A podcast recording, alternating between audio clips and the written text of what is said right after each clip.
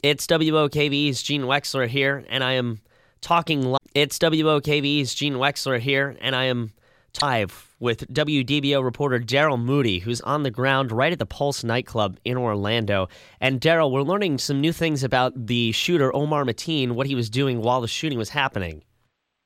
Yeah, chilling Facebook posts, more than a dozen phone calls. That's just some of what a Homeland Security Committee investigation has uncovered.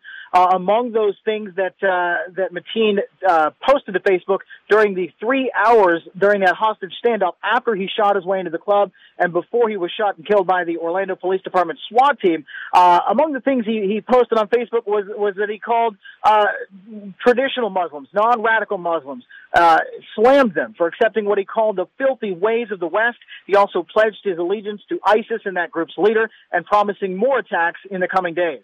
Now you told me he made a bunch of phone calls. Uh, what were some of those like? What what what stands out to you as far as who he called?